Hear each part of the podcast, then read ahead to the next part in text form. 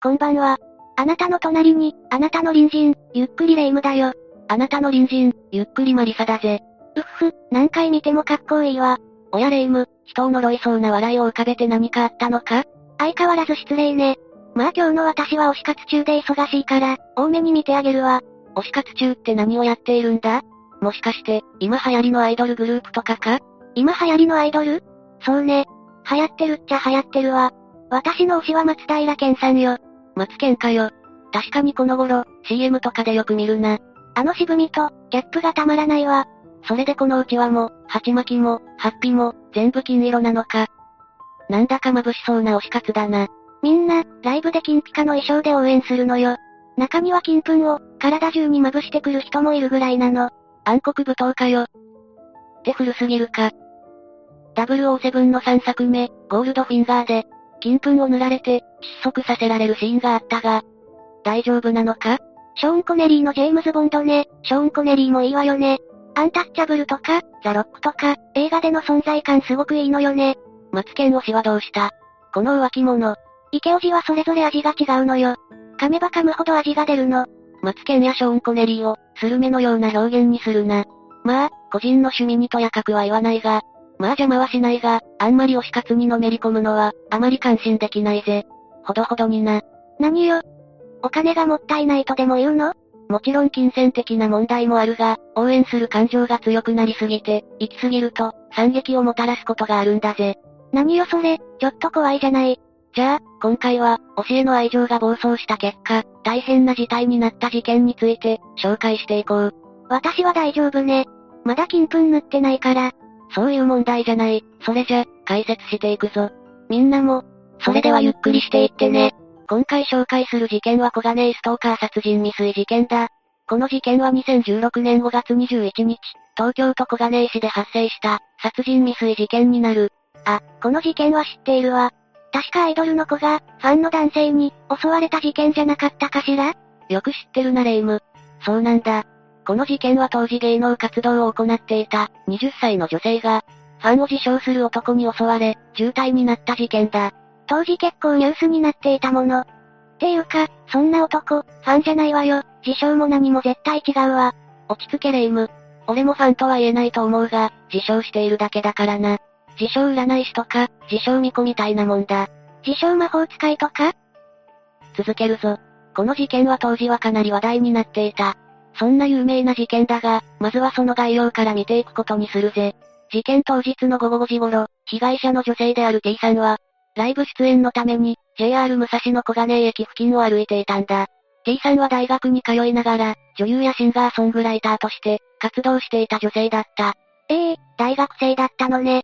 でも大学と芸能活動を両立させていたなんて、すごいわね。そんな彼女に悲劇が訪れることになる。彼女のファンを名乗る、岩崎智弘という男が、T さんに襲いかかるんだ。岩崎は T さんの首や胸など、見境なく刺した。彼女は少なくとも34箇所を刺されたんだ。ええ、そんなにひどい内容だったのね。普通に考えたら命を失っていても、おかしくないじゃない。そうなんだ。だが不幸中の幸い、大きな血管は損傷しておらず、救急車の対応も早かったために、一命を取り留めることになったんだな。駅前だということが幸いだったのね。それにしても、一歩間違ったらと思うと、恐ろしいわ。ああ。この事件には多くの目撃者がいた。実際に目撃者の一人が通報したことで、警官も現場に駆けつけていたんだ。しかしその一方で、T さんに攻撃を加えた、岩崎自身が119番通報していたんだ。現場に到着した警察は、犯行現場で刃物を持って立っていた岩崎を、現行犯逮捕するんだ。ちょ、ちょっと待って。T さんを襲っておいて、自分で救急車を呼ぶなんて、どういうことなのかしら？まったくだな。しかもこの時岩崎は、駆けつけた救急隊員に、彼女を早く助けてあげてよと言っていたんだ。いやいやいや、おかしいでしょ。自分でやったのに、まるで他人事じゃない。この岩崎って T さんを、衝動的に襲ったということなの？でもそれじゃ34箇所も刺したりしないわよね？いや、岩崎はその後の警察の取り調べに、殺すつもりでやったと供述している。このことから警察も、殺人未遂及び銃刀法違反で逮捕している。まあ、それだけ刺してるんだから、当然よね。でもなんか行動がちぐはぐね。岩崎の行動の意味がわからないわ。そうだな。実はこの事件の背景には、岩崎の異常とも言える愛情、いや、執着心が根幹にあったんだ。そういえば事件名が、ストーカー殺人未遂だったわよね。岩崎がストーカーってことは、T さんへの歪んだ愛情が、暴走したということかしら？それじゃここからは、岩崎が犯行に及んだ経緯について、見ていくことにしよう。岩崎はもともと、芸能活動をする T さんの、一ファンに過ぎなかったんだ。最初のうちは T さんに対して好意的で、その熱量は自身のブログで語るほどのものだった。ツイッターでも、彼女の投稿にはいち早く反応して、コメントを残すような、まともなファンだったんだ。そうなのね。それじゃ最初は、普通の熱心なファンといった感じだったのね。それがどうして、こんなことになったのかしら？そんな岩崎の、T さんに対する感情が、あることを契機に反転してしまう。それは事件発生の4ヶ月前になる。1916年1月18日、岩崎は T さんに、プレゼントを送ったんだ。そのプレゼントは腕時計で、腕時計をプレゼントする意味を知っていますかと、彼女のアカウントにメッセージを送っていた。なんか、雲行きが怪しくなってきたじゃない。なんか意味深なメッセージね。ところで、腕時計をプレゼントする意味って、どういう意味なの？腕時計をプレゼントする意味なんだが、一緒の時間を過ごしたい、という意味なんだ。うわ、これはちょっと引くわね。ちょっと暴走しすぎじゃない？もらった T さんも困るわよね。ああ。この時にはすでに、岩崎の T さんへ対する感情は、かなり暴走し始めていたんだ。実際に、逮捕後の供述で岩崎は、T さんと結婚したかったと語っている。ちょっと、さすがに怖すぎるんだけど、それは無理でしょ。そもそも一ファンでしょ ?T さんにとってはその他大勢のファンじゃない？そうなんだが、実は岩崎は、T さんのアカウントへメッセージを送る行動を、事件が発生する2年前の2014年6月頃から始めていたんだ。え、2年も？そんなに執着していたのね。それで、T さんはどうしてたの？まさか接点を持っていたとか？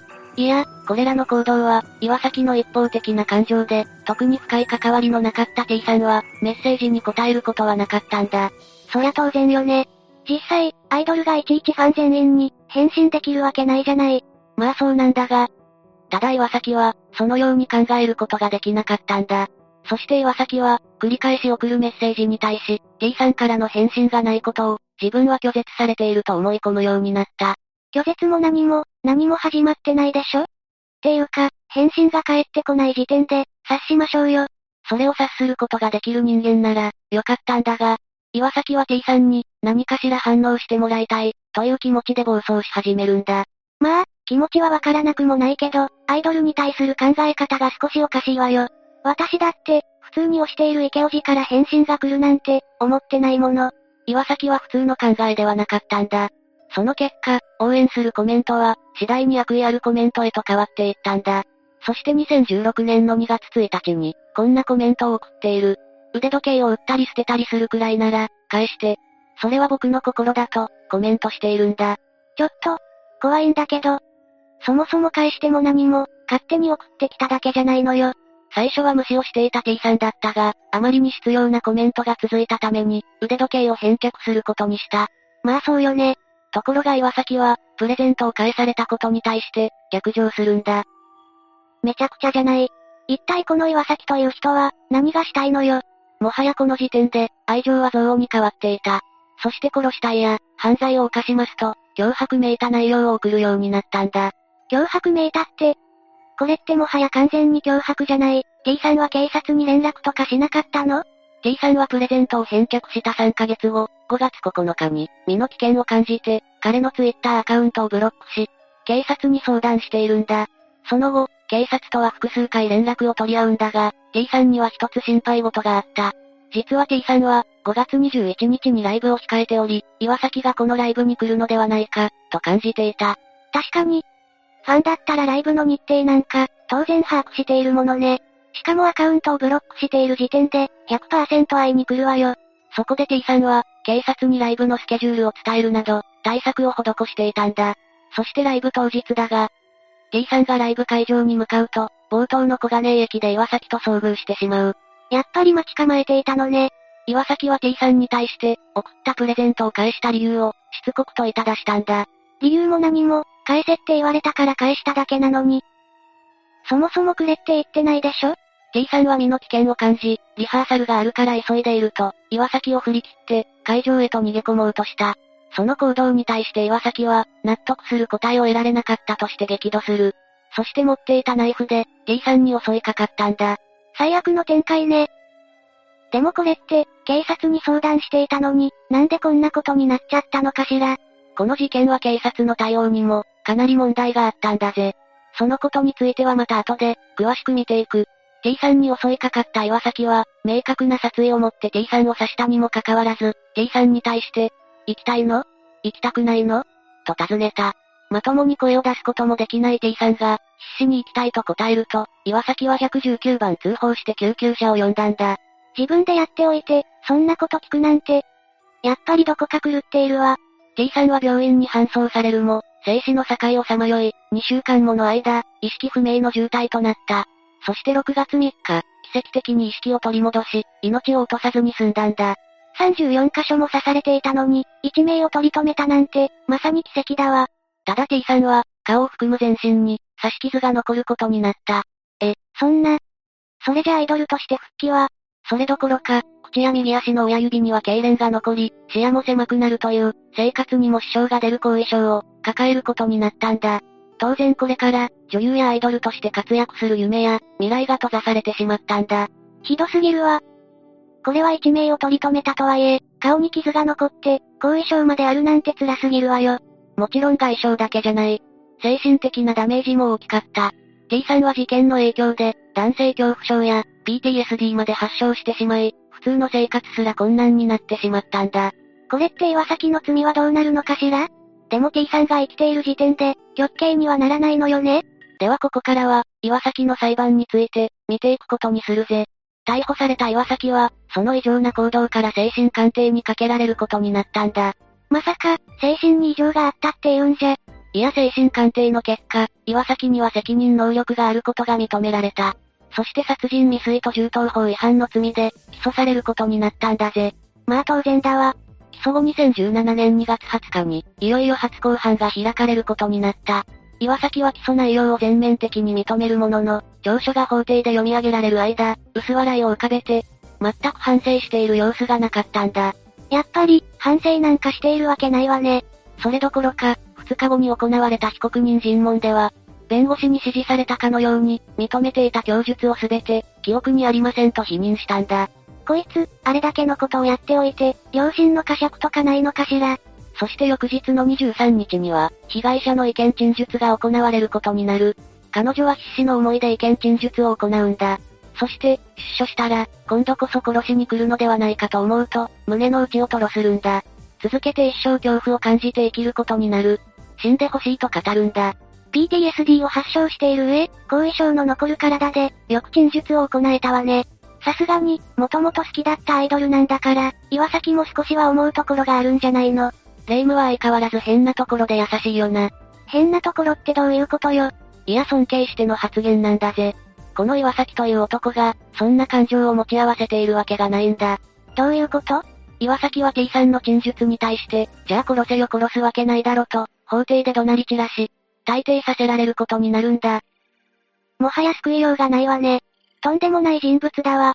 これらの行動から検察は、常軌を逸した自己中心的な犯行で、類を見ない悪質性として、懲役17年を求刑したんだぜ。17年やっぱり休刑自体はこれくらいになるのね。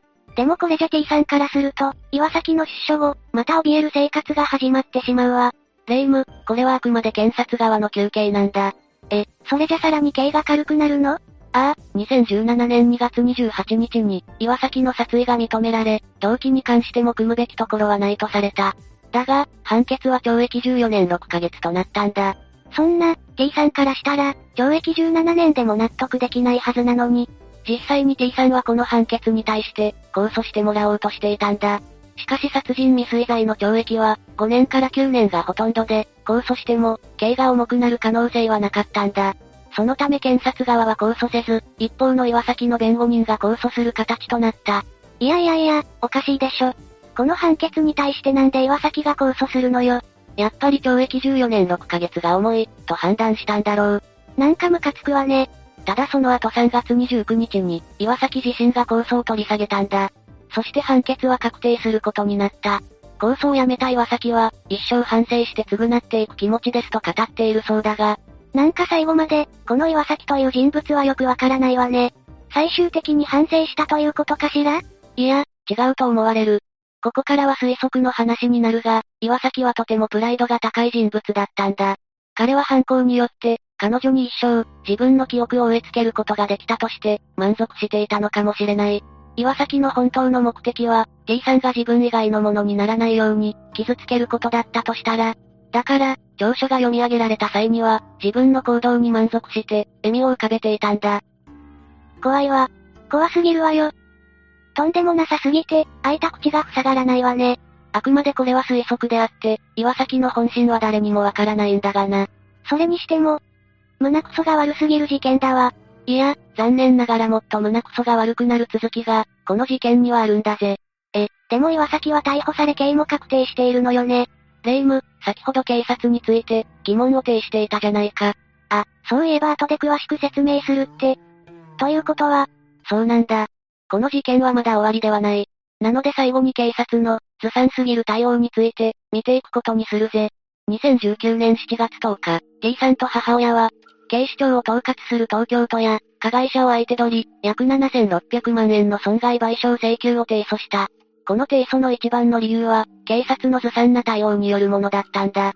確かに事前に、あれだけ警察に連絡していたのに、ちょっと不可解すぎるわよね。実はレイム、それよりも、もっとひどい事実が明らかになったんだ。なんと警察は、岩崎が危険人物であることを、事前に知っていたんだ。え？ちょ、ちょっと、それってどういうことよ？実は岩崎は2013年に、芸能活動をしていた10代の女性のブログに、脅迫的な書き込みを行っていた。この時に警察は、その女性から相談を受けていて、岩崎を呼び出しているんだぜ。そんなことがあったのね。